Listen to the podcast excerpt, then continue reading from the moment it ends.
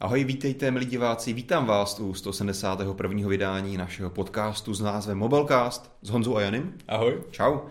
Vítejte u dalšího dílu a o čem se dneska budeme bavit? Eh, začneme Čínou a Čína bude takovým velkým tématem eh, celého dnešního dílu a začneme takovou exciting věcí. Máme tady možnost nahlédnout na takové zakázané ovoce čínské. Přesně tak. Mate Zakázané 30. ovoce chutná nejlíp totiž. Mate 30 Pro.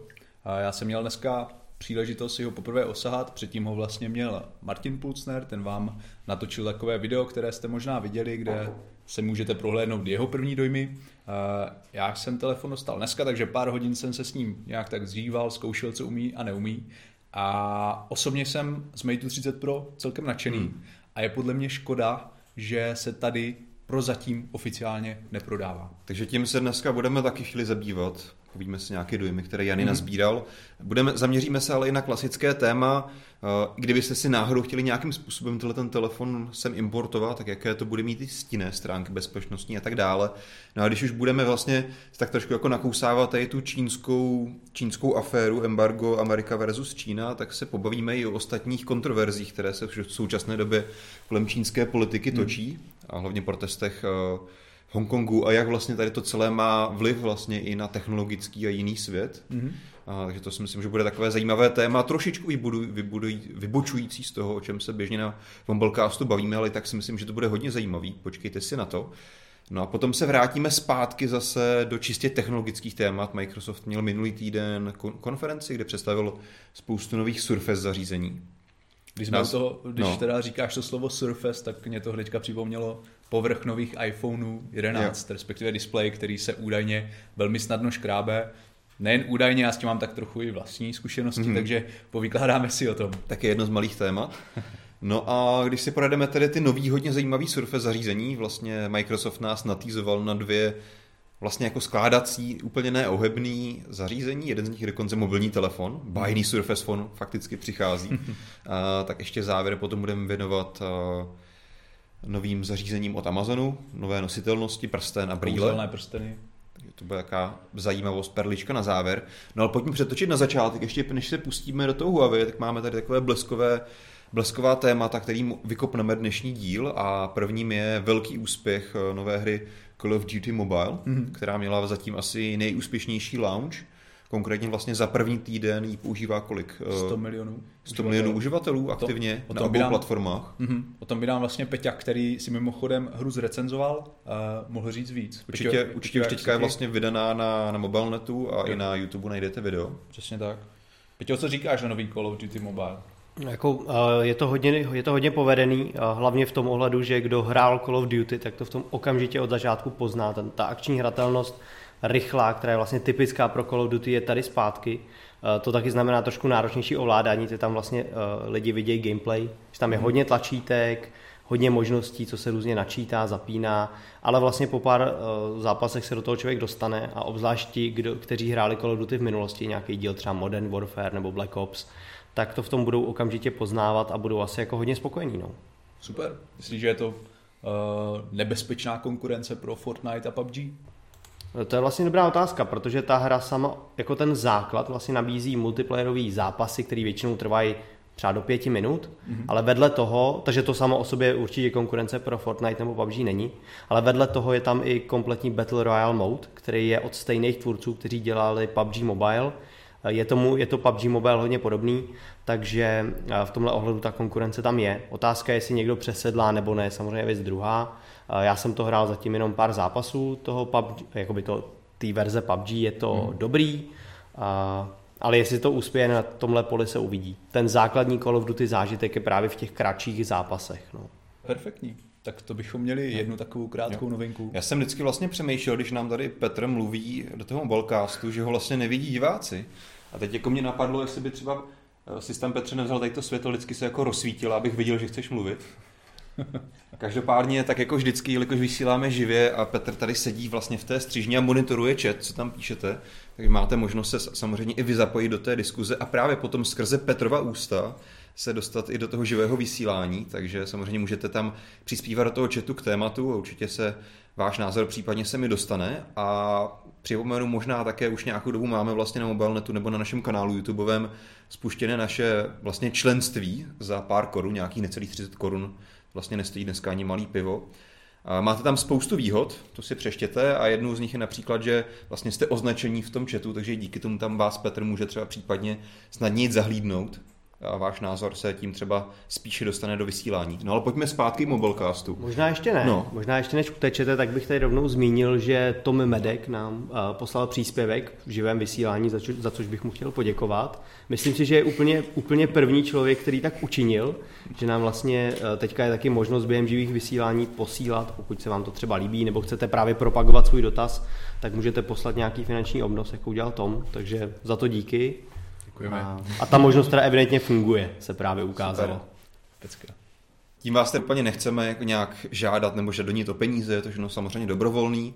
Eh, naše veškerá aktivita je pokrývaná z inzerce, ale pokud nás někdo chce takhle ještě navíc podpořit napřímo, tohle je samozřejmě jedna z možností.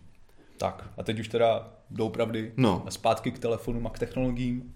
No a jednou z dalších takových novinek, o které bohužel nemáme zatím moc co říct, ale je opravdu zajímavá, je nový počin a vlastně tvůrce Essential Phoneu a zároveň taky člověka, který se hodně podílel na vývoji operačního systému Android. Mm-hmm. No a ten dneska představil uh, no, Andy Rubin. Andy Rubin, ten dneska vlastně přes svůj Twitterový, Twitterový uh, účet nám ukázal, jak vypadá jeho vize hmm. telefonu budoucnosti a je to teda vize hodně štíhlá a podlouhlá. uh, Petě už vám tam teďka ukazuje, ukazuje fotografie, takže se můžete podívat sami, jak ten telefon, jak to zařízení vypadá. Uh, pro hodně lidí je to celkem extrém. Co si myslíš ty? Já, co jsem to viděl na těch fotkách, tak uh, vlastně jsem to nedokázal představit, jak si to dáš do kapsy, jak to budeš ovládat. Možná, když to vezmeš, nevím, teďka si jsem vidět na kameře, ale vlastně takhle jako na šířku do rukou, Aha. jako třeba takhle nějak, ale vlastně jako nevím pořád, jaký ten interface bude mít smysl. Vlastně na těch fotkách vždycky ten interface tam byl takhle na výšku, Hmm, hmm. nevím. Asi jako třeba, jestli z toho někdy něco udělá reálného, tak se třeba dozvíme, co zatím vězí za nápad. Mě jako z prvního pohledu vlastně jako nena- nenapadlo, proč bych to měl chtít, co by mi to mělo přinést novýho oproti současným telefonům. Mhm. Přijde, spíš jako mě asi jako negativisticky napadá na první pohled jenom samý nevýhody, ale možná Jo, jo. jsem jenom jako příliš už za, za starý, zapšklý a Ale tak negativní. já si myslím, že před chvílí jsme tady zmiňovali vodováhu, že by to mohlo fungovat To jako fakt. dobrá vodováha. Takže vlastně jako řešili jsme teďka, že jsme potřebovali něco naměřit vodováhou a jsem říkal, no ale přece ty telefony nejsou pořád moc velký, když jsou dost velký sami o sobě, tak jako ten další telefon asi Hmm. jako vodováha super use case, proč ne? Super. Tak jo, a teďka už se teda můžeme vrhnout na Mate 30 Pro. Hmm. Vy se samozřejmě můžete ptát eh, na to, co vás zajímá. Dopředu avizuji, že tenhle díl, nebo respektive celkově vám nemůžeme nic moc prozradit o softwarové podpoře, o tom, jak to bude, nebude. Zatím se moc neví. No zatím víme, že nic není. No, zatím víme, že nic Zatím není dostupný u nás. takže eh, tady v této oblasti se samozřejmě ptát můžete, ale nevíme, jestli vám bude moci zodpovědět. Takže eh, zbývají ty otázky ohledně hardwareu, ohledně fotoaparátů. My pro vás připravujeme i eh, samostatné video, tady o Mate 30 Pro, nové, a samozřejmě taky testovací fotografie a tak dále. A dnes večer se vydám i fotit, takže otestuji tady eh, fotoaparáty nového Mate 30 Pro. Abych to možná ještě uvedl, kdyby náhodou někdo netušil, proč zrovna Mate 30 Pro je tady něco, Ok. co řešíme.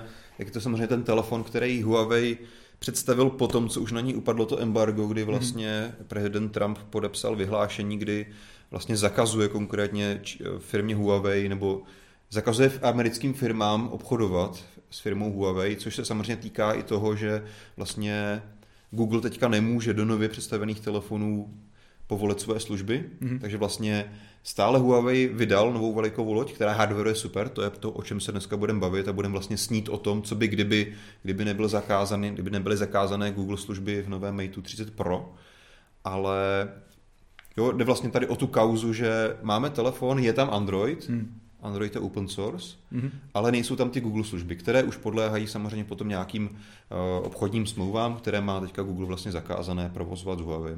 Že to je důvod, proč se tady o tom bavíme jako o něčem zakázaném, exkluzivním, protože je to opět zase hrozně zajímavý telefon, hardwareové i softwarově, ale chybí tam vlastně to, co je pro nás, pro evropský trh neodmyslitelné, to jsou veškeré, veškeré napojení na Google ekosystém, to znamená, nemůžeš tam nainstalovat Není tam Play Store, takže se nemůže nainstalovat žádnou aplikaci oficiálně, nejfungují hmm. tam vůbec žádné Google aplikace. Je vlastně potřeba říci, že to není jenom o tom, že tam není Play Store, tak máš asi alternativní story na aplikace, ale jde o to, že i třeba spoustu aplikací z třetích stran je závislých na takzvaných Google Play Services, takže eh, ty, kdyby si sem třeba i nainstaloval, nevím, APK Gmailu nebo nějaké mm-hmm. jiné aplikace, tak ti stejně nebude fungovat, protože tam chybí tady ty služby.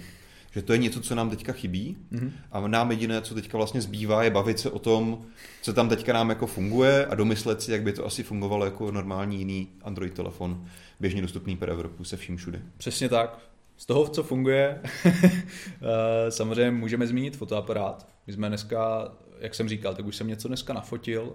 Peťa pro vás připravil hodně zajímavé video, kde porovnáváme fotografie z Mate 30 Pro a z P30 Pro, což byl vlastně předchozí nejlepší fotomobil, chvíli i v Dexomarku, poté vlastně nejlepší fotomobil společnosti Huawei.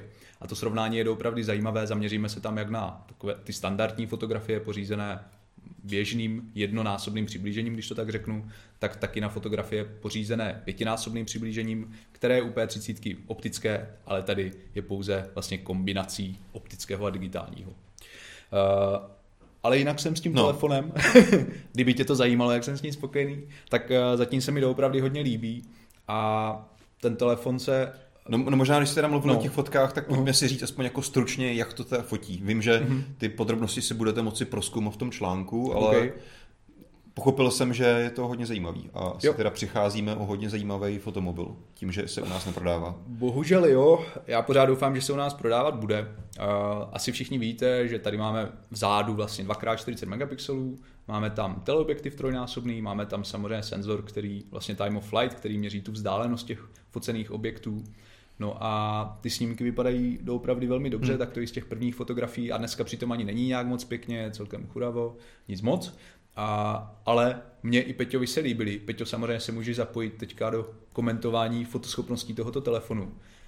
Peťa je taky mimochodem o dost lepší fotograf než já, takže vám k tomu možná dá nějaký Ty z toho chceš vybruslit, viď? Ne, to můžeš, můžeš zapnout žárovku.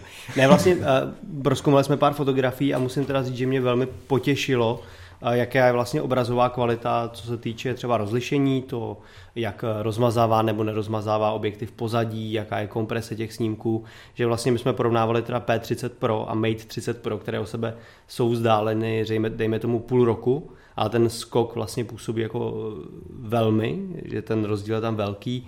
A právě jak jsem zmiňoval, třeba kvalita detailů v rozích fotografie, v pozadí se výrazně zlepšila a v tomhle ohledu Mate 30 odvádí jako skvělou práci. I když samozřejmě pak e, to dojde k tomu, že velkou část dělá e, umělá inteligence, která buď to tu fotku pošle do, do žluté nebo do modré.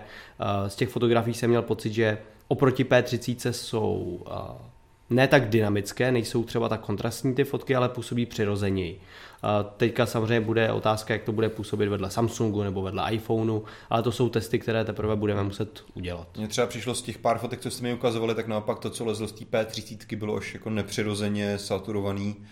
Takže... Přesně tak, přesně tak, ten Mate 30 působí o trochu přirozenějc, než právě ty předchozí telefony od Huawei, že právě to P bylo hodně přesaturovaný, hodně kontrastní, hodně dramatický, zatímco ten Mate na první pohled nemusí na Instagramu působit tak vlastně jako jak to říct uh, slušně, prostě tak jako hustě, mm-hmm. ale vlastně ta fotka je přirozenější a o trochu lepší. Tak jo, to zní určitě jako dobrý materiál. Mm-hmm.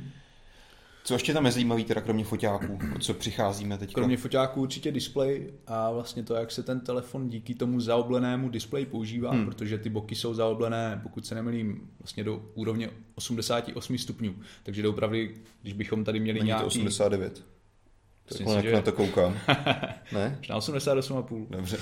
Když bychom eh, si teďka nějak zazoomovali, tak byste viděli, že opravdu ten displej sahá do poloviny displeje. A co tady chci říct... do poloviny asi té hrany. Ano, do říct. poloviny té hrany, pardon. Co tady musím zmínit je, že jsem se nesetkal s nějakými náhodnými dotyky, že by se mi mm. ten něco spouštělo, co nechci a doopravdy to funguje velmi dobře. S tím taky náleží další věc, že už nám vlastně zmizela fyzická tlačítka ovládání hlasitosti, takže to už teďka ovládáme no, takovým... to mě zajímá, jak to opravdu jako funguje. Dvojitým poklepáním a potom uh, tady v těchto dvou oblastech, takže buď na pravé nebo levé horní hraně toho displeje. Poté se objeví vlastně ten slider s ovládáním hlasitosti a přijíždíte prstem. Spíš mě zajímá, jako jestli to je, jestli to vidíš jako ústupek v praktičnosti oproti tlačítkům nebo ne, jestli to je složitější. Uh, Mně je- přijde, když jsem to viděl, neskoušel jsem to já používat, Mhm. ale že vlastně musíš jako se na to soustředit. Tady, jak se říkal, poklepeš a teďka jako tady jezdíš. No mě, jako Přece mě, jako když tam máš ty fyzický tlačítka, na to ani nemusíš koukat a stíšuješ hlasitost po, jako poslechu Jasně, vlastně. jo, to, to souhlasím, že tady tohle vlastně lidi ztratí.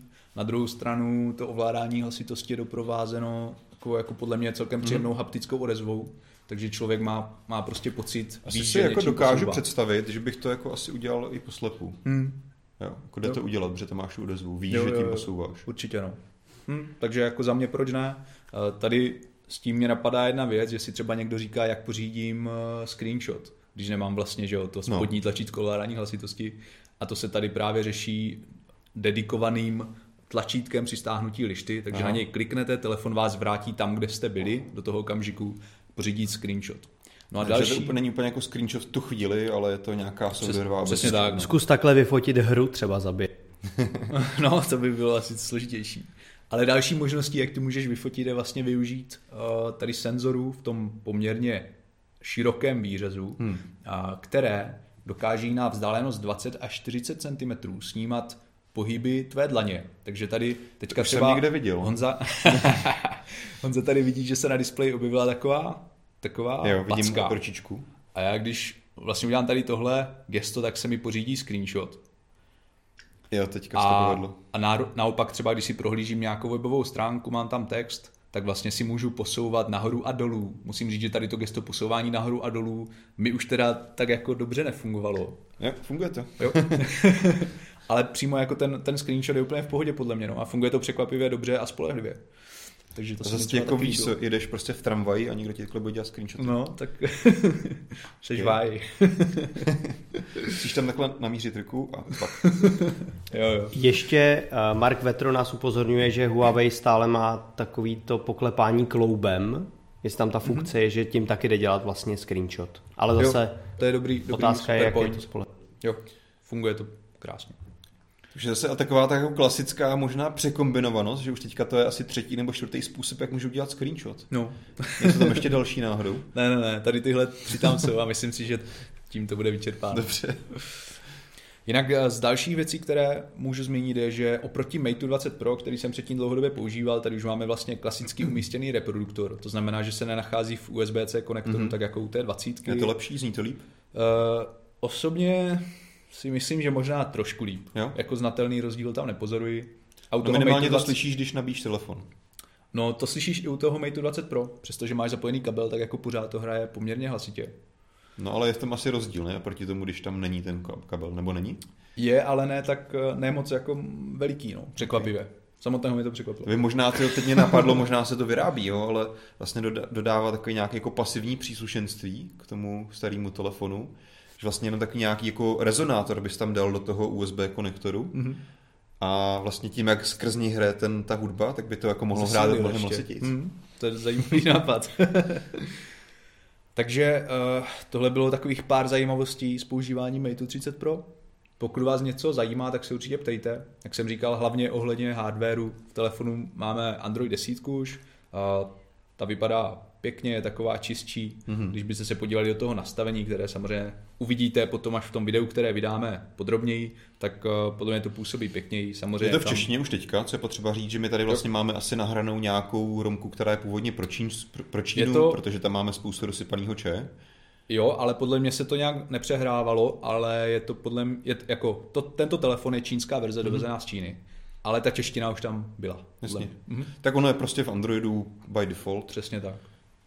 A určitě vlastně Huawei měl tady tu verzi Androidu, obecně ten vývoj už byl vlastně rozjetý mnohem dřív, než se dozvěděli, že tady bude nějaký embargo Mhm. mm-hmm. na Huawei z Ameriky, takže Mhm, tohle jako dává smysl, že tam nechali, že jo? určitě, určitě. No jinak, eh, jak si na začátku nakousl vlastně podpora obchodu Play nebo Hmm. možnost stahovat, tak to Huawei zatím řeší svou vlastní, eh, svým vlastním obchodem Play, nazývaným App Gallery, kde si můžete stáhnout. Taky je tam poměrně hodně aplikací, samozřejmě ne takové množství jako v obchodu Play. No A koukám, že Huawei to je čínsky ten, ten App Gallery tady. No tady, jako pokud eh, tady zatím ano, ale vím, že třeba na mém Huawei je to Mhm. mm-hmm. samozřejmě v češtině.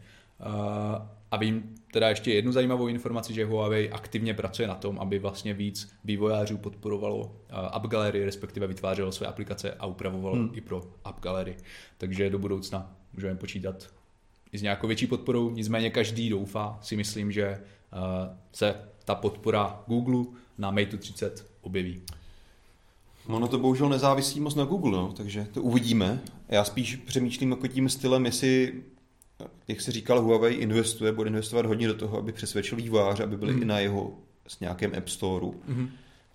Um, asi pravděpodobně těch Google služeb se tam jen tak nedočkáme, ale když by teda tady byl někdo, kdo vlastně jako nepotřebuje Gmail, nepotřebuje mapy, nepotřebuje Google asistenta, nepotřebuje YouTube, nepotřebuje cokoliv vás dalšího napadne, co běžně máte na Android telefonu, tak máš nějaké zkušenosti třeba z toho tvýho druhého Huawei telefonu, telefonu jaký jiný aplikace, které tady v Evropě používáme, tam jsou mm-hmm. na tom obchodu dostupný, jako třeba to Spotify nebo něco tohohle typu? Uh, Facebook, nevím. Facebook je stejně v Číně zakázaný. No.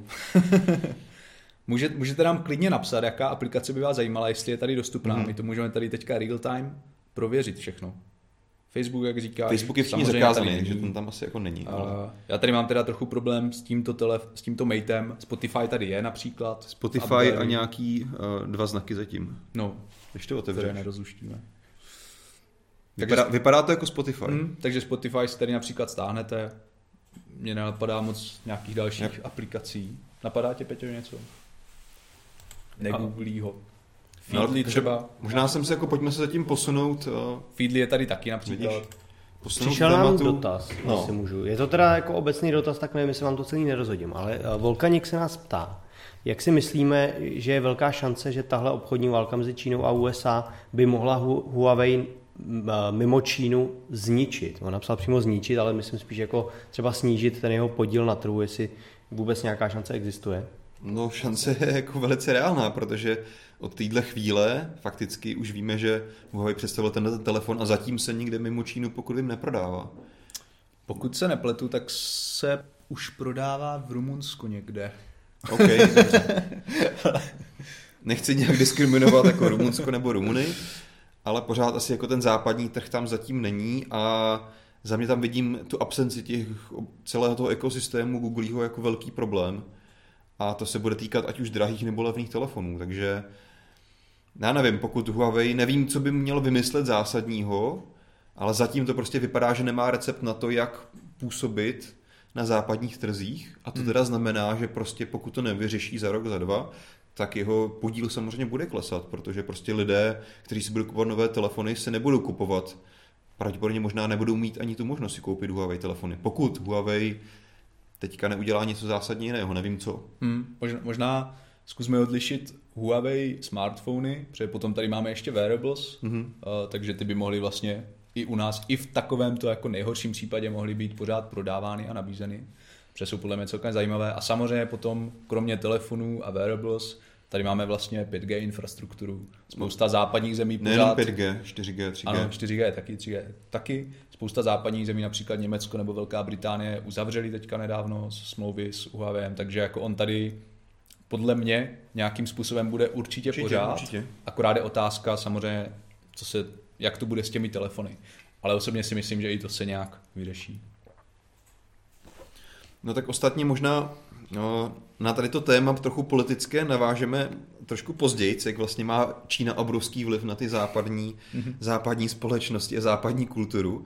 Ale předtím možná ještě bych chtěl rychle probrat vlastně to téma bezpečnosti, protože mm-hmm. může kdykoho napadnout, jo, tak to je super telefon, tak já si ho koupím někde na AliExpressu nebo kdekoliv jinak. Mm-hmm.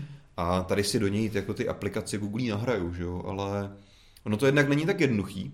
Už vlastně v minulosti samozřejmě fištroni zkoušeli různý prostředí eh, nebo různý způsoby, například tady my jsme i myslím psali článek o tom, že byla nějaká aplikace LZ Play, mm-hmm. skrz kterou systém mohl ty služby doinstalovat, potom byla velice brisně zablokována, potom zase někdo přišel jak jako pomocí hajsu, pomocí nějaký zálohy, zase jako obnovit ty data.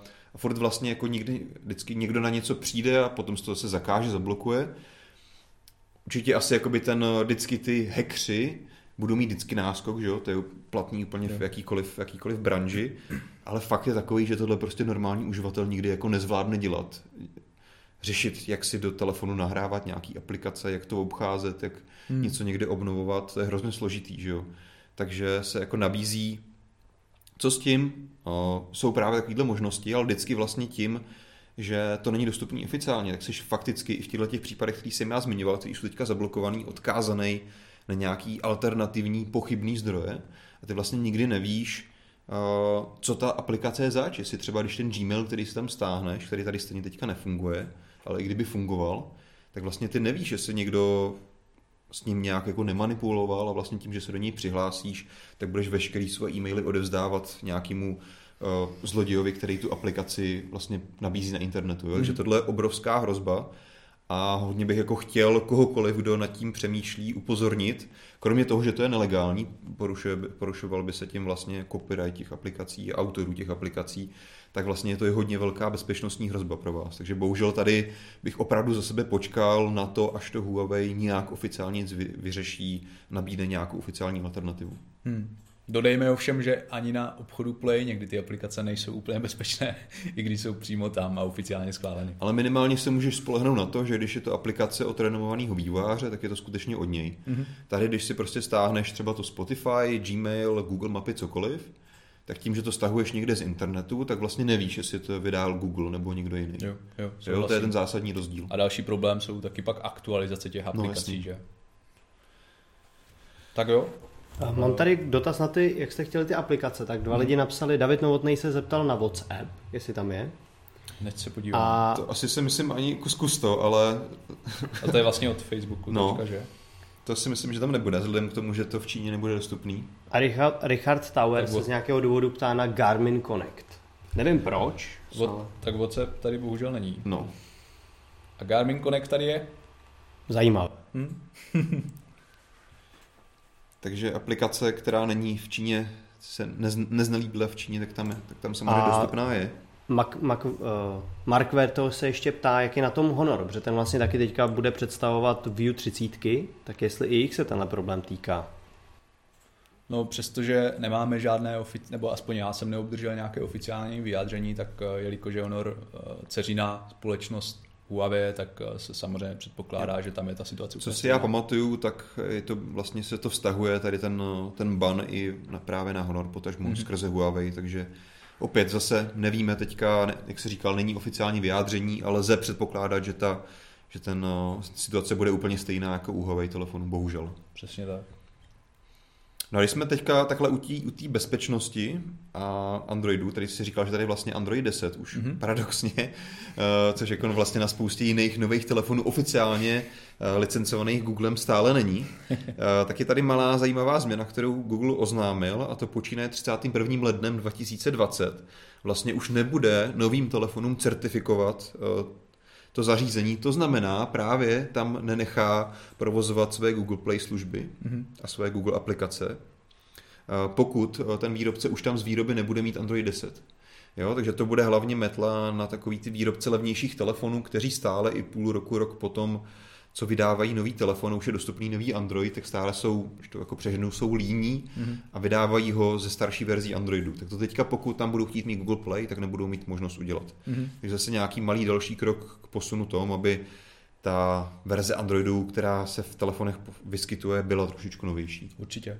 Možná ještě tam dodáme, že je tam jedna výjimka, tam platí pro uh, třeba nedávno jsem viděl fotoaparát s Androidem, tak mm-hmm. pro takovéto zařízení, které nejsou vyloženě telefony, co vím, tak je tam právě dovoleno mít mm-hmm. i nějaký starší, uh, starší Android. A pořád tam budeš mít teda Google Play Store? Měl bys mít tady, okay. tady pokud tam jako vůbec, že jo, byl i předtím třeba mm. toho fotoaparátu. No pojďme se přesunout teda k těm, eh, k těm dalším tématům, které zasahují, přesahují spíš víc do nějakých eh, společenských problémů politických. Mm-hmm. My jsme tady třeba zmiňovali právě ten Facebook, který jsem já říkal, že vlastně je v Číně blokovaný. On je blokovaný už od roku 2009 to samozřejmě šéfovi eh, Facebooku Markovi Zuckerbergovi leží, leží v žaludku, protože to je obrovský trh, je tam obrovské množství potenciálních peněz.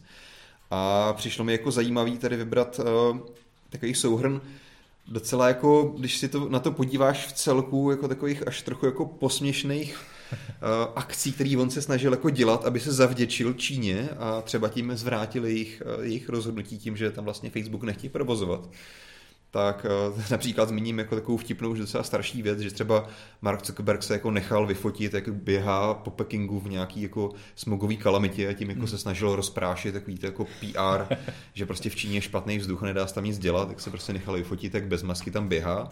Tak to byl jako, jako slabý čajíček.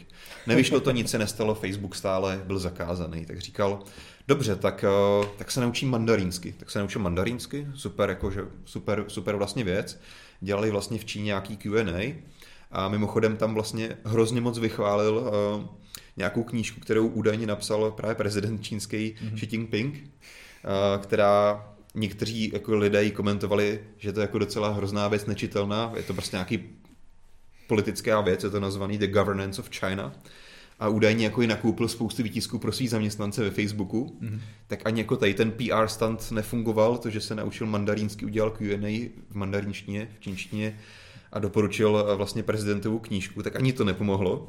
No tak potom vlastně na večeři v Bílém domě, kam byl pozvaný, eh, ještě společně s Timem Cookem, myslím, a nevím, kdo tam byl další, tedy z šéfů těch technologických, technologických mm. firm. No a vlastně tam uh, Xi Jinpinga poprosil, jestli by vlastně nepomenoval jeho nastávající dceru, která se měla narodit brzo. A prezident Číny bohužel tady to jeho, jeho žádost odmítl, aspoň tedy pod, podle oficiálního přepisu toho setkání. A, takže to jako opravdu, když se na to podíváš, tak tady ty jako takové trošku jako no. vlez do prdelkovské činy, hmm. bohužel jako hmm. se nepotkali s ničím a Facebook je stále zakázaný. Ale je to, je to takové jako trošku směšné, ale důvod, proč to zmiňuji, je, že je tady vidět obrovská obrovská moc Číny, protože tam je, je to obrovský trh a je tam obrovské množství peněz a vlastně všechny tady ty americké západní firmy, které se vlastně jako honosí tím, jo, svoboda slova je pro nás vším, tak najednou jakoby jsou hrozně ochotní se podvolit jo, tady těm režimům, které jako mají daleko k tomu, aby tam byla nějaká svoboda, svoboda slova, demokracie. A přijde mi to až jako trošku ostrašující, protože to není samozřejmě jenom Facebook. Mm-hmm. Můžeme se podívat třeba například Disney, obrovská firma, která skoupila kde co, od Marvelu až po že jo, Star Wars a tak dále. Jo. Tak vlastně i oni už dneska veškerý filmy produkují podle manuálu Číny, aby tam byly vydatelný zase, mm-hmm. aby to vlastně následovalo jejich pravidla. To samý například další, mohli bychom najít nekonečno kaus, ostatně pokud vás to zajímá, to určitě znáte. No. Zmíním například, že Yahoo, který, nebo Yahoo, který ještě stále provozuje e-mailové účty, tak třeba na žádost Číny vlastně vydalo veškeré jako maily nebo účty jako čínských disidentů, mm. protože prostě Čína chtěla a vlastně je to stále americká firma. A jenom díky tomu, že chce si zachovat biznis v Číně, tak je schopná dělat takovýhle ústupky. Hmm, je, to, je to smutné, no a ty bys na to mohl navázat jakožto uh, hráč basketbalu fanoušek ještě i další. Jo, na to právě teďka třeba jedna jako z aktuálních kaus. Hmm. Petr možná doplní ještě jednu potom. Eh, vlastně v NBA, že jo, americká, americká liga basketbalová, tak eh, tam je vlastně v Houstonu, je tam tým, který se jmenuje Rockets a vlastně generální manažer v tweetu jako jenom vlastně retweetoval nějaký obrázek, ve kterým právě jako podpořil ty protesty, které teďka probíhají v Hongkongu za tu jejich udržení nezávislosti a jako okamžitě se zvrhl obrovská vlna nevole zvedení celého NBA, zvedení týmu hmm. samotného, protože právě i NBA, stejně jako tady ty technologické firmy, které jsme teďka rozebírali, má obrovské množství peněz z Číny, protože vlastně dneska je NBA v Číně údajně nejsledovanější ligou online. Mm. Vlastně nejvíce mm. Číňanů ze všech sportů sleduje NBA a konkrétně tady podle jednoho článku jsem si dohledal, že vlastně ročně je v tom 500 milionů dolarů jenom z Číny. A najednou zase obrovský, jako okamžitě se zvedla obrovská vlna nevole NBA vydalo oficiální omluvu tady za ten jako tweet, že někdo si dovolil prostě podpořit protesta, protesty v Hongkongu. Hned samozřejmě vedení týmu začalo jako jednat o vyhozavu tady toho manažera, no, dokonce i je vlastně jako nutili hráče toho týmu, aby na svých jako sociálních sítích chválili Čínu a jako mhm. vlastně super, mm-hmm. že, že jako podporu NBA. Takže to mi přišlo až jako, že se mi z toho docela jako zvedal žaludek. A samozřejmě se teďka řeší na těch západních sociálních sítích, že opravdu jako se takhle NBA ohýbá a opět je to zase jeden z mnoha příkladů toho, jak zase nějaká západní instituce je ochotná jít takhle činí na ruku. Jo, jo, jo. Uh, možná ještě můžeme v rychlosti zmínit, že ohledně protestů v Hongkongu, hmm. tady máme vlastně další věc, kdy obyvatelům uh, obyvatelům eh, pardon, obyvatelům Hongkongu právě no. zmizela ze sady emoji vlajka Tajvanu, tak to vlastně taky považovali za, za nějak... To se teda týká konkrétně nový verze iOS, takže mm, uživatelům tak, iPhoneu. jedničky, přesně tak, uživatelům iPhoneu. Takže... Je otázka, jestli to je náhoda nebo ne, mm, ale mm. Apple opět je, důvod, proč jsem tady o tom mluvil, je jednou s firmou, která samozřejmě oficiálně ten biznis v Číně dělá mm. a zase se opět musí nějakým způsobem podvolovat Číně mm. a je teďka jenom samozřejmě otázka spekulací, to si opravdu teďka pouze můžeme domýšlet, jestli hmm. tak je nebo není. Jestli teda přišel něco, hele, prostě nebylo by dobrý, aby vlastně ty lidé v Hongkongu mohli používat uh, uh, tu tajvanskou vlaječku. No. Hmm, hmm. Nevím, jestli Určitě to je náhoda, nebo zatím stojí něco reálného, ale to zase jedna malá taková věc. No. S tím třeba souvisí taky kauze, o který jsme psali. Já se musím napít. Možná ještě mezi tím můžu říct, že uh, jako tady to, jestli je to, jestli je to otázka, podle mě, podle mě to ani tolik otázka není, protože hmm. vlastně z minulosti víme, že například uh, na Apple Music nenašli obyvatelé Číny různé interprety uh, z Hongkongu. Nějak to je jako normální, že pokud chceš no, provozovat jakýkoliv službu hmm. v Číně, tak musíš podlíhat jejich firewallu, jejich filtrů, hmm. obsahu. To prostě, to tak je otevřeně a to se týká úplně kohokoliv, kdo v Číně funguje. Tam jako není možný mít rozdíl. Ale to, o čem jsem chtěl já mluvit, je vlastně, eh, jak probíhají ty protesty v Hongkongu, probíhají vlastně už docela dlouho, mm-hmm. samozřejmě stále nabývají na síle, no a samozřejmě ty, no, jako Čína s tím může fungovat, nebo se snaží to mitigovat celkem jednoduchým způsobem, že omezuje dopravu, vypíná mobilní sítě, aby vlastně ty lidi nemohli se koordinovat, nemohli komunikovat, nemohli sdílet, co se tam děje. Takže vlastně zase lidi šikovní začali využívat alternativní metody komunikace a vlastně dokázají vlastně si spolu posílat zprávy, informace mm. i bez toho, bez těch vlastně toho centralizovaných nějakých vysílačů, těch BTSek, vlastně na principu toho, že skrz mobilní aplikace tvoří takzvané jako mesh sítě a vlastně z jednoho telefonu si předávají sítě v rámci mhm. celé té sítě, v rámci celého města. Vlastně teďka zase byla jedna malá kauza, že Apple zakázal jednu z takovýchto aplikací, která toto dovolovala. Ona oficiálně slouží k tomu, aby právě si tam mohl najít, kde probíhají nepokoje, kde probíhají ty protesty a zároveň kde probíhají například policejní kontroly a tak. Takže samozřejmě to oficiální účel té aplikace je, aby se tomu mohli obyvatelé Hongkongu vyhnout, nedostali se do nějakých šarvátek. Tohle to Apple zakázal. Opět je zase otázka, z jakých, jakých popudů ale zvedla se na to na sociálních sítích jako hodně výrazná nevole, takže teď to zase Apple přehodnotil, velice rychle ji vydal. Otázka zase, jaká bude další, další vývoj, jestli zase jako nezruší, uvidíme. Hmm. Ale je to hodně turbulentní věc a hmm. myslím si, že eh, je důležitý to sledovat, i když si říkáte, no tak proč nás má zajímat nějaký Hongkong, nějaká Čína, ale jak vidíte, omezuje to vlastně všechny zásadní hráče i služby, výrobce hardwareu, který my jako běžně používáme. Jsou to hmm. telefony, počítače, televize, cokoliv vás napadá. Jsou to ostatní i vlastně i ty vysílače, který jsme říkali. Určitě no. A je to tady jako teďka docela zásadní podle mě politický boj o to, jestli uh, se ten západní trh a ty západní firmy budou podvolovat uh, nějakému tomu ne úplně podle mě s náma kompatibilnímu režimu, který je v Číně. Hmm, hmm. Jak říkáš, že to, je to opravdu velmi provázané a Tady v tomto případě je to otázka, jestli se budou podvolovat. Na druhou stranu tady se vidíte, že... Právě. Nebo, nebo se podvolují. Na druhou... vidíš jako opět, NBA je něco asi, co se nás tady moc jako v Česku, či hmm. českých fanoušků nedotýká, ale to zase nějaký příklad. Prostě ta Amerika versus Čína jsou ty dva teoretické protipóly a prostě čínská velmoc vlastně ovlivňuje to, jak se chová nějaká americká organizace sportu. Oni vlastně fakticky hmm. cenzurují cenzurují to, co nějaký generální manažer jednoho klubu prostě tweetuje. Jo. To je vlastně podle mě docela napováženou věc. Mm, to určitě no. A úplně vlastně podobný, podobný instance bychom si mohli teďka aplikovat na cokoliv, co funguje tady u nás v Česku. Mm, tak, to souhlasím. A je pro nás důležitější než nějaká NBA. Jo, to souhlasím, no. Akorát uh, by to asi ani nemělo vyznít tak, že, že vlastně čínská vláda nebo ten čínský režim je v úvozovkách to jediné nějak špatné nebo tak. No. Můžeme se podívat na Ameriku, která podle mě každá země skoro eh, u každé země se dá najít nějaké jako nekorektní to určitě. chování. To už je tak, svět, no. svět má daleko od toho být hmm. černobílý a ostatně jako uh, lidi, kteří jsou v čele právě například té Ameriky, tak samozřejmě taky hmm. mají daleko k hmm. ideálu a Ostatně zrovna například prezident Trump, že jo, má docela jako vřele vztahy s Čínou, takže... No. uh, Podle toho, jak se to hodí, tak je to, je to samozřejmě hodně, hodně, hodně složitý vztah a tady to rozhodně nechceme nějak bagatelizovat, ale minimálně na čem se asi jako můžeme shodnout, že jsou tady nějaké hodnoty a svoboda slova a Hmm. pojem by toho, co vnímáme jako demokracii Hmm. a svobodu, tak to si myslím, že ta realita, jak to se snaží jako jak to funguje v Číně a tady zatím u nás v Evropě nebo i v Americe je zatím výrazně jiná a vypadá ale, že se to začíná jako trošku prolínat. No. Mhm. Že to je to, na čo, co jsem tady chtěl jako otevřít a upozornit na to, že ačkoliv tady máme stále svoji nějakou politiku, tak skrze například i ty technologické firmy nás to může určitým způsobem, Hmm. způsobem ovlivňovat. Určitě, určitě souhlasím. Ještě bych tady dodal z chatu, vlastně All Mobile psal, že je zvědavý, jak to v budoucnu bude ovlivňovat Xiaomi, že pokud se Hmm. nepletím, tak, nepletu, tak Xiaomi je v Číně dvojka a ve světě se mu vlastně raketově taky velmi daří. I konkrétně u nás, tak je otázka, jestli do nějaké takové situace časem taky spadne nebo ne. Eh, To je, to je samozřejmě otázka, je to celý teďka závislý na tom, eh, jak vlastně americká vláda se k tomu postaví.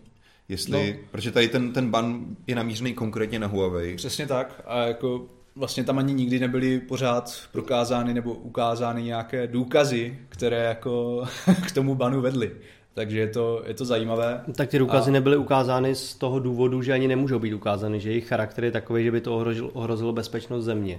Tak teďka je to o tom jenom, jestli věříš americký, americký administrativě, Tak že, že ty důkazy myslím, má nebo každý ne. rozumný člověk nebude jako věřit tomu, co řekne nějaký politik, že? Jenom jako zvlášť takový politik jako Donald Trump, jenom protože to řekl. No, tady je samozřejmě asi další diskuze mimo naší odbornost. Nemyslím si, že celý tady to rozhodnutí je na základě toho, že to řekl Donald Trump. Eh, To určitě vychází že jo, z nějakých eh, doporučení výzkumu CIA a FBI a tak dále. Ale jo, určitě Pojďme- je to vždycky... Jo. Určitě není potřeba si jako nalhávat to, že všechno, co dělají americké služby, je košer, oproti Hmm. tomu, co všechno, co dělají čínské služby, Jasně není. no. Si myslím, že si jako nemají co vyčítat. Víceméně. Pojďme se ale podívat No. na Apple, na Apple 11. Uh, teda pardon, iPhone 11 Dobře. uh, od Apple, které se celkem hodně škrábou a to, a to úplně nové kousky, které vlastně vybalíte. Kdybyste to A- nepochopili, tak za to už Čína nemůže. Pravděpodobně. Přesně tak, za to Už jsme opustili Čínu. Možná ani Amerika, nebo kdo ví, možná vyrábí je v Číně, tak možná to Čína může nějak. Ale jde o to, že uživatelé si stěžují na to, že vlastně si zakoupili nový iPhone 11, ať už 11 Pro nebo Max, eh, vytáhli jej z té krabičky, chvíli jej používali, ale na displeji toho telefonu se objevily poměrně hrubé škrábance a, a takové šmouhy, které vypadají jako šmouhy, ale jsou to právě taky škrábance. A je to poměrně velký problém, hodně uživatelů si na to stěžuje. Já, když jsem tady tento článek napsal, tak jsem si četl komentáře a zahledl jsem taky jeden komentář někoho, kdo tam o sobě napsal, že pracuje v iStore a má vlastně tady tuhle zkušenost. Samozřejmě nevíme, jestli je to pravda nebo ne. Eh, Koupil si, nebo ten den obdržel nový iPhone 11. V podstatě na něj moc nesahal, no a k večeru už vlastně byl Hmm. poměrně hodně poškrábaný. A já, když jsem měl nové iPhone 11 v ruce, tak musím říct, že uh, mi teda taky přišlo, že se poměrně snadno poškrábají ty Mhm. displeje těch telefonů. Na druhou stranu Apple tvrdí, že je to vlastně nejodolnější telefon, No, má nej, uh, nej, nejpevnější sklo na trhu, které jsme zatím kdy viděli. ano, ale to je právě to, eh, co si vyložíš pod tím, co znamená nejodolnější. Hmm. A já si právě myslím, že to přesně bude mít pravdu, ale uh, bude to o to, že pravděpodobně to sklo je trošičku víc odolnější proti rozbití se, Mhm. což pokud se prostě podíváš na základní fyzikální vlastnosti, tak to znamená právě to, že to sklo je trochu méně tříštivý, ale Hmm. to je vlastně měkčí. Takže tady je otázka, opět všechno to, co jsme teďka říkali, jsou to zkušenosti pár uživatelů na internetu a samozřejmě Hmm. vždycky jsou tendence udělat nějakou kauzu kolem Hmm, Apple to určitě. všechny Bandgate, cokoliv, jakýkoliv takovýhle události v minulosti byly. Vždycky to bylo hodně z- zveličovaný kvůli tomu, že se to týká Apple. Jo. Tady opět je to opravdu, není to málo uživatelů, ale když se napodíváme na celý trh, tak je to docela zanedbatelné množství a Mhm. nerad bych jako já z toho dělal nějaké oficiální záběry, závěry, Jo. že displeje iPhoneů jsou snadno se škrábající, ale vyp- naznačuje to, vypadá to, že by tam skutečně nějaký problém mohl být a možná to opravdu souvisí s tím, že tedy ten displej fakticky trochu měkčí, Hmm, ale odolnější. ale odolnější na roz, proti rozbití. Otázka je, jestli to bude pravda, jestli se k tomu Apple nějak postaví, je to opravdu celkem nová kauza, takže zatím žádné oficiální vyjádření jsem k tomu ne- nezaslechl. Taky ne. Těžko říct, co si o tom teďka myslet, ale určitě je dobrý, dobrý si na to dát bacha. Mhm. Ostatně ono hodně lidí to, tohleto řeší tím, že si kupuje víš. různý skla, což Hmm. třeba já osobně jako toho nejsem vůbec fanoušek, Hmm. ale záleží na vás. Určitě jako pokud se o to bojíte, tak je to takový asi jako řešení, jak to teďka, jak to pořešit. Mhm. Takže asi poškrábeš to sklo náhradní, tak se můžeš vyměnit. Oproti tomu, když si poškrábeš přímo ten displej nebo ten, to sklo na tom ten displeji, tak musíš vypláznout pár více, více tisíc za to, že si ho musíš vyměnit no, No. na iPhoneu. Když jsme u té odolnosti, jak jsme zmínili na začátku, Microsoft představil nové Surface produkty, má tam právě ten Surface Duo a no. Surface Neo, což eh, jsou zařízení, které jsou ohebná, ale nemají ohebný displej vlastně. A Tak já bych to Jak- řekl, že jsou skládací, ne ohebná. Tam, Jsou není, tam se nic neohýbá na tom OK, zařízení. OK, dobře. Možná kromě nějakých jako kabelů, které jsou v tom kloubu. No, to určitě. A Co říkáš tady na toto řešení u těchto dvou nových zařízení? Myslíš si, že by třeba Samsung nebo Huawei nebo Royal udělal líp, kdyby, kdyby taky šli tady do tohoto stylu a umístili tam vlastně dva displeje? Uh, takhle. Uh, trošku jako vytknu Microsoftu to, že teďka nám ukázal zařízení, který se k nám možná dostanou nejdřív za rok. Hmm. Uh, takže kdyby s tím Microsoft přišel, že to do Vánoc bude prodávat, tak rozhodně řeknu, že to je rozumný řešení, Mm-hmm. protože jsme se sami mohli letos přesvědčit, jak to dopadlo se všemi oznámenýma ohej, ohejbacíma displejema. Mm-hmm. A jako nevěřím, že kdokoliv jiný, pokud to prostě nevyřešil spolehlivě Samsung nebo Huawei, tak nemyslím si, že to letos někdo je schopný líp vyřešit. Takže si myslím, že ten fakt, že máš prostě dva oddělený pevný displeje a jenom prostě pantem to otáčíš, si myslím, že je mnohem lepší, spolehlivější řešení. Ale samozřejmě není to tak cool, jo, takže Hmm. já si ne, nemyslím si, že jedna nebo druhá cesta je špatná. Je taky potřeba říct, že každý to, každý to zařízení bude mít trošku jiný použití. Jo. Protože vlastně to zařízení s tím ohebným OLED displejem s tím můžeš skutečně spojit v jeden vlastně nerušený celek, pustit si na tom velký video, spustit na tom v jedné aplikaci. To, co vlastně představil Microsoft s těma dvěma Surfacema, je potřeba říct si, že vždy- vždycky tam budeš mít malý rámeček, malý přerušení i v tom, když se to vlastně rozložíš do toho většího režimu. A vlastně v obou dvou případech Microsoft všechny use cases, který ukazoval na těch prezentačních videích, tak byla to nějaká forma multitaskingu, že jsi tam měl dvě okna vedle sebe. Což je super, ale je to zase trošku jiný use case, jiný typ použití oproti tomu, co můžeš udělat třeba na tom eh, Samsung Galaxy Foldu, když si opravdu ten telefon rozevřeš, máš tam jednu velkou obrazovku, pustíš si tam video. Mhm. Mm-hmm. Tady si to video prostě pustíš pravděpodobně stále jenom na ten jeden menší displej, asi bys možná si ho mohl pustit na oba, ale potom bys měl prostě v půlce displeje půl centimetrovou díru, což asi není úplně pěkný. Jasně.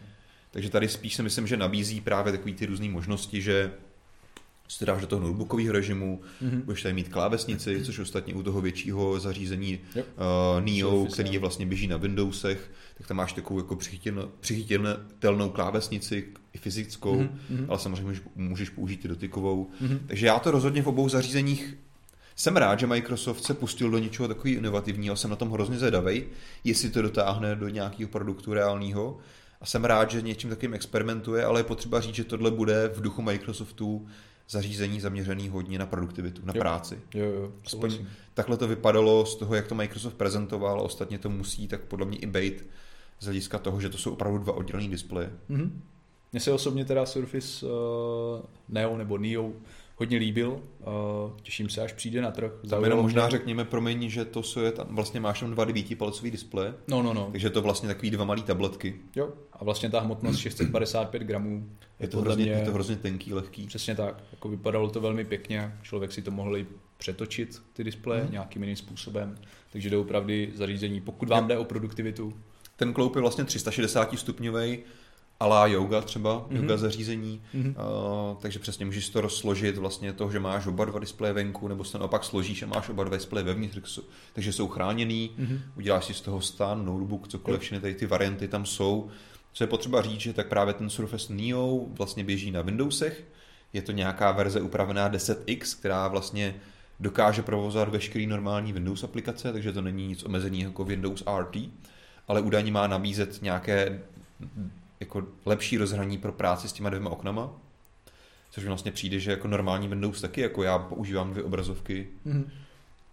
Nevím, co to Dotáhnout bude mít navíc, uvidíme, každopádně stále je to rok před náma a tady tím asi možná jako navážu na hlavní téma, který bude kruciální pro úspěch obou zařízení, pokud se k nám dostanou, a to bude software. Mm-hmm. Protože vlastně, když se potom podíváme na ten Microsoft Surface Duo, což je fakticky jako takový telefon tablet, tím už se dostáváme trošku do témat, který nás zajímají víc. A mě vlastně napadlo, že to je vlastně něco podobného, co jsme viděli už letos, ať už v Barceloně nebo teďka v Berlíně. A to je, že to řešení od LG, kdy jsi vlastně do eh, ten telefon vzal dal si do toho takového toho herního, herního sandviče a měl jsem tam druhý jo. displej k tomu jo. připojený. A asi se mnou shodneš, jako, že jsme z toho moc nadšený nebyli, ale hmm. důvod, kromě toho, že to bylo teda tlustší než to řešení od Microsoftu, jako whatever, tak byl software, protože to, jak jsi tam jako rozhazoval ty aplikace, kde která byla, co se tam dělo, byl otřesný, to bylo fakt jako hrozný. Jo. Možná jsem to nepochopil, ale myslím si, že prostě správný software má být takový, který během pěti minut pochopíš. Takže tady to se třeba LG nepovedlo, takže se vracím k tomu, že Microsoft, aby tady to vůbec mělo šanci na úspěch, věřím, že ten hardware zvládnou, vypadal pěkně už ty prototypy, tak bude hrozně důležitý ten, ten software, mm-hmm. aby se to dalo používat. Mm-hmm. Určitě souhlasím. Tak a kromě tady těchto dvou uh, Surface novinek, tam byly samozřejmě ještě uh, další věci. Mm-hmm. Konkrétně můžeme jmenovat uh, Surface Laptop 3. Já jsem měl na testování druhou generaci, která se mi uh, hodně líbila. Oceňoval jsem na ní hlavně klávesnici. Doopravdy se jednalo o jednu z nejpohodlnějších mm-hmm. klávesnicí, na, klávesnic, na kterých jsem kdy psal. Uh, a těším se už tady na Surface Laptop 3. Mm-hmm. No a taky jsem hrozně rád za to, že má USB-C, na Super. se poměrně dlouho čekal. Super, vlastně my jsme to kritizovali loni, jako proč neměli ty zařízení už loni USB-C, mm. letos máme USB-C, ale ale stále tam není Thunderbolt 3, což já nechápu proč. Mm. Jako, jaký, co k tomu Microsoft mohlo vést? Aby tady to omezení zavedlo, jako aby mohli příští rok tam dát nějakou inovaci, nevím, myslím si, že by zvládli jako něco lepšího. Hmm, určitě je to škoda, no. Mimochodem neříkám, že... 3 by vám třeba umožnil si připojit k tomu zařízení ještě nějakou samostatnou grafickou výpočetní jednotku. Můžeš si k tomu připojit vlastně výkonnou grafiku mm. a vlastně na tom Surface laptopu pařit ty nejvýkonnější hry. Mm-hmm. Není to use case úplně pro všechny, ale to, je to nějaký, jakože mm, vlastně nějaká rozšířitelnost do budoucna, protože takovýhle zařízení, který vlastně, kolik se prodává, 34 tisíc, 20, 30 až 34 tisíc, úplně ta nejhorší výbava, mm-hmm. tak to asi není zařízení, který skupuješ na rok, že jo? Notebook si kupuješ na 3-4 roky možná. Určitě. A díky tomu Thunderbolt 3 opravdu máš jako do budoucna zajištěnou propojitelnost a rozšiřitelnost o další typy jiného hardwareu. A tím neříkám, že USB 3 eh, se standardem USB 3.1 je úplně na prd, ale, USB, ale Thunderbolt je prostě mnohem lepší, no. je to jo. nějaký standard. Jo. Takže je to, je to škoda, ale tím jako neříkám, že je to nepoužitelný zařízení, rozhodně. Pokud chcete prostě notebook na to, že tam brouzdáte internetem, napíšete maily a dobře, občas jako skrz to USB-C to nabijete, připojíte k monitoru, tak vám to USB-C s tím tou 3.1 bude fungovat v pohodě vlastně. Jo? To zase až tak jako taková katastrofa to není, ale už vlastně několik let i v mnohem levnějších notebookcích ten Thunderbolt máme, tak mě to prostě překvapuje.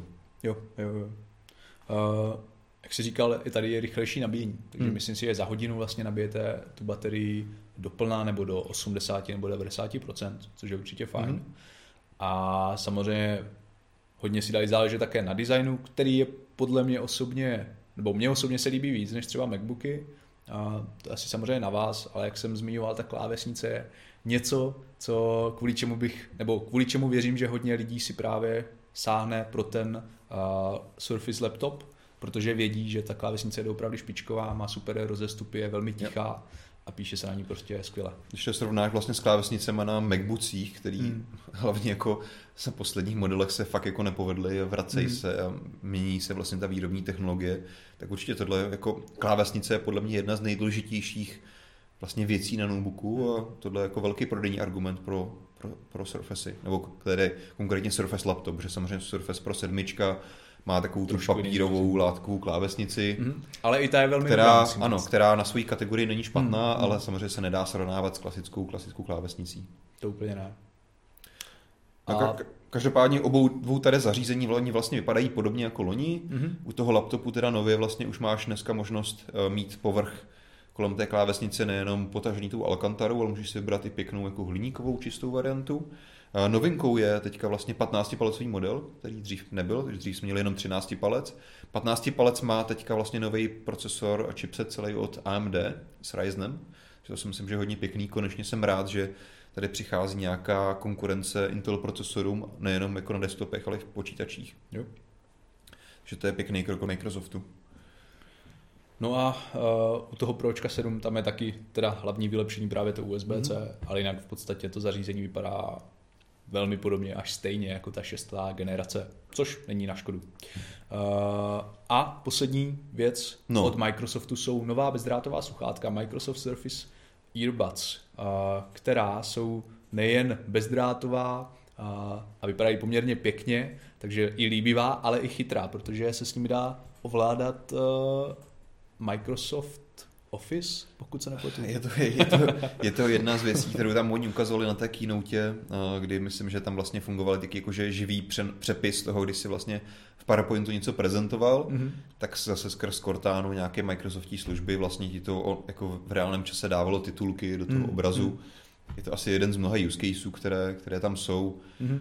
Je integrováno, je to integrováno vlastně do těchto sluchátek, ale obecně je to zase o tom, že jsou to bezdrátová sluchátka, Stojí která, přibližně 7 nebo 8 tisíc, mm, pokud se nepletu. Která mají v sobě integrovanou samozřejmě Cortánu. V čem se hodně vyznačují oproti jiným sluchátku, tak mají opravdu velké dotykové plošky na ovládání mm. spouštění toho asistenta, jinak je to prostě jeden z dalších mnoha sluchátek. Uvidíme, jestli někdy otestujeme, tak třeba vám řekneme, jestli za to stojí o nich uvažovat. Mm. Teďka jediné, co jako mě na nich zaujalo, to je, že jsou, máš hrozně velký kolečka takhle v uších Vypadá to zajímavě.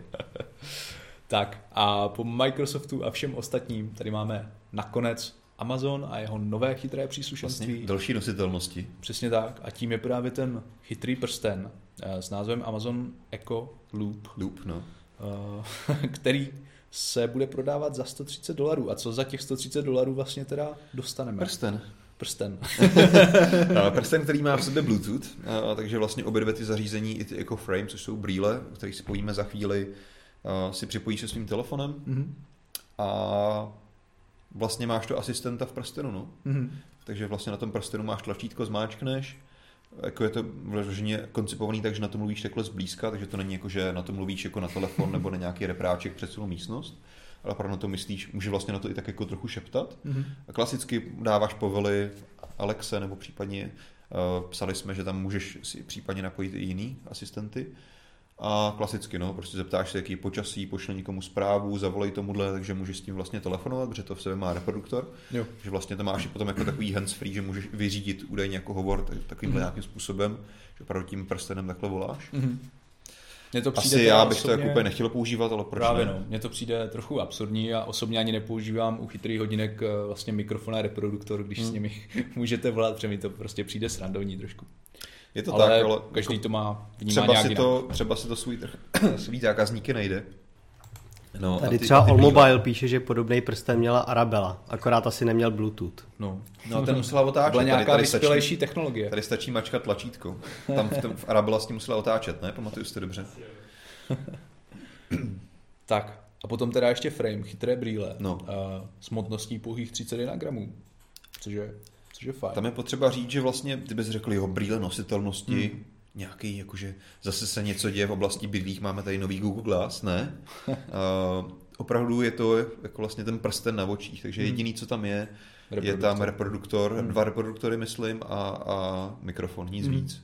Jo. Takže to opět připojený Bluetoothem k tvému telefonu, je tam hlasový asistent, to je všechno. Mm-hmm. Že je to jenom o tom, že máš vlastně brýle, které vypadají celkem standardně, můžeš si do toho dát i vlastně dioptrický skla. Jo a opět jenom zase mluví s nějakým asistentem, aniž bys musel interagovat s hodinkama, s telefonem, hmm. s něčím. Hmm. Hmm. A údajně jsou tam vlastně, nepoužívá to takovou technologii jako toho bone conduction, hmm. ale jsou tam vlastně klasické reproduktory, ale jsou údajně nějak jako chytře nasměrovaný, že je slyšíš téměř pouze jenom ty, takže zase opět můžeš poslouchat nějaký hovor, jo. odpovědi té asistentky, hmm. hypoteticky hudbu, ale nevím, jestli úplně jako bys to chtěl zrovna poslouchat z brýlí. Takže zase taková sranda, je potřeba říct, že tohle je samozřejmě dostupný, zatím dostupnost byla omezená, ty ceny, které si říkal, se týkají pouze amerického trhu, takže pro nás je to spíš taková sranda, asi se to k nám sem tak jen, jen tak nedostane, i díky omezenosti těch služeb, které jsou samozřejmě na ty asistenty navázaný. Mm-hmm. Tak jo, a tím jsme vyčerpali dnešní mhm. seznam hmm. našich témat. Vyčerpali jsme i témata na chatu, Petře. no, Tomáš Svítil se ještě ptal k těm iPhoneům, jak jste se o nich bavili, jestli no. ten problém skel je jenom vepředu, nebo jestli se škrábou i vzadu. Já jsem jako vš- vždycky se řešil ten displej vepředu, naopak jako jsem vlastně zaznamenal z těch prvních dojmů, a aspoň teda jako v ostatních recenzích, je, že vlastně ty záda, jak jsou taková matná, tak vlastně když si vzpomenete, u Pixelu to bylo velký, když jsme u těch skandálů, tak vlastně u té tmavé varianty se hrozně řešilo, že taky přesně hrozně snadno se to poškrábe. Pak se přišlo na to, že to úplně vlastně nejsou škrábance, ale spíše to jako špiní. Jasně. Tak iPhone to údajně jako vyř- vyřešil nějak líp a vlastně ani ta špína, ani ty škrábance na tom matném skle nejsou tolik vidět, co jsem já zaznamenal. No, Ono to matné sklo je jenom u těch pro verzí, pokud se nepletu, Ano, a ta ano. jedenáctka je lesklá normálně. No. Ale tady vlastně tu kauzu, kterou jsme řešili, tak je to, týká se to čistě displejů. Mhm. Přesně tak, souhlasím. A zároveň s tím souvisí dotaz od Allmobile, jestli iPhone 11 má Gorilla Glass 6, nebo jestli nepoužívají tuhle certifikaci. Uh, pokud vím, tak Apple nepoužívá tady jako oficiálně mm-hmm. Gorilla Glass 6, určitě tam má nějakou technologii. Já jsem, já jsem teďka, ale- teďka mě prosím jako neberte za slovo, tady to teďka nemůžu ocitovat, ale někde jsem zahlídl zprávu, že právě to není konkrétně Gorilla, Gorilla Hmm. Glass něco, Hmm. ale stejně fakticky ty skla vyrábí Corning. Mhm. ale možná zase je to klasi, taková ta klasická věc, že v některých jako várkách iPhoneu to bude od Corningu, v některých od někoho jiného, nevím, Hmm, nevím. hmm. Ale určitě to jako není, není to nikde oficiálně označený, že by to mělo nějakou Jo. verzi Gor- Gorilla Glass. To víme jistě. A určitě se taky můžete podívat na různé drop testy. V některých ty iPhony doopravdy vydržely Hmm. hrozně moc a přesto se nerozbily. A v některých zase se podařilo rozbít relativně rychle, takže Hmm. vždycky záleží o štěstí a jak vám ten telefon spadne. Takže nejlepší je samozřejmě prevence, aby vám nepadal. Jo. Rozhodně to, že Apple říká, že ten telefon je mnohem víc odolný, neznamená, že prostě je, že si ho můžete házet na zem. Pořád je ze skla a je to všechno o štěstí. Přesně tak. Jo, jakože mě tolikrát spadl telefon na zem, asi jsem měl lidsky štěstí, nikdy se mi nic nerozbilo, ale vím, že prostě to jednou stane, spadne úplně z malého, z malý vejšky a máš celý displej na, na patrť, Hmm, takže hmm. to Je tam- hrozně záleží. Existuje tam nějaká spojitost, jakože neštěstí padání, štěstí v lásce? Jo, nevím, ale nevím. Tak jo, a pokud tam už teda nejsou žádné další dotazy, Je tady ještě jeden dotaz od Allmobile, jestli budete příště na mobile drinku, vy dva. No doufám, že jo. Mě to teďka nevyšlo v Praze. mně taky ne. ale, ale příště... Zatím, zatím vlastně nevíme termín, takže nemůžu ti, Jirko, sli- slibovat, jestli tam budu nebo ne. Ale určitě, určitě jako pokud jenom trochu půjde, tak tam oba budem. Přesně tak. Takže my se na to vždycky hrozně těšíme, na tohle setkání s váma, s fanouškama. Pokud vás zajímá, jak vypadal ten pražský, tak Petr z toho zpracovával vlastně zase nějakou reportáž na videu, takže to určitě na mobilnetu můžete najít, jak to vypadalo v Praze letos. Dobrý, tak eh, to už nebudeme natahovat. Eh, Dnešní díl byl takový ukecaný, trošičku politický, tak doufám, že i tak vás to bavilo, ale myslím si, že i to je věc, která se, jak jsem se snažil vysvětlit, i se vlastně těch technologií a našich životů tak trošku týká. Určitě. No a budeme se těšit zase na viděnou a naslyšenou u dalšího dílu Mobilecastu příště. Mějte se pěkně a zatím ahoj. Čau.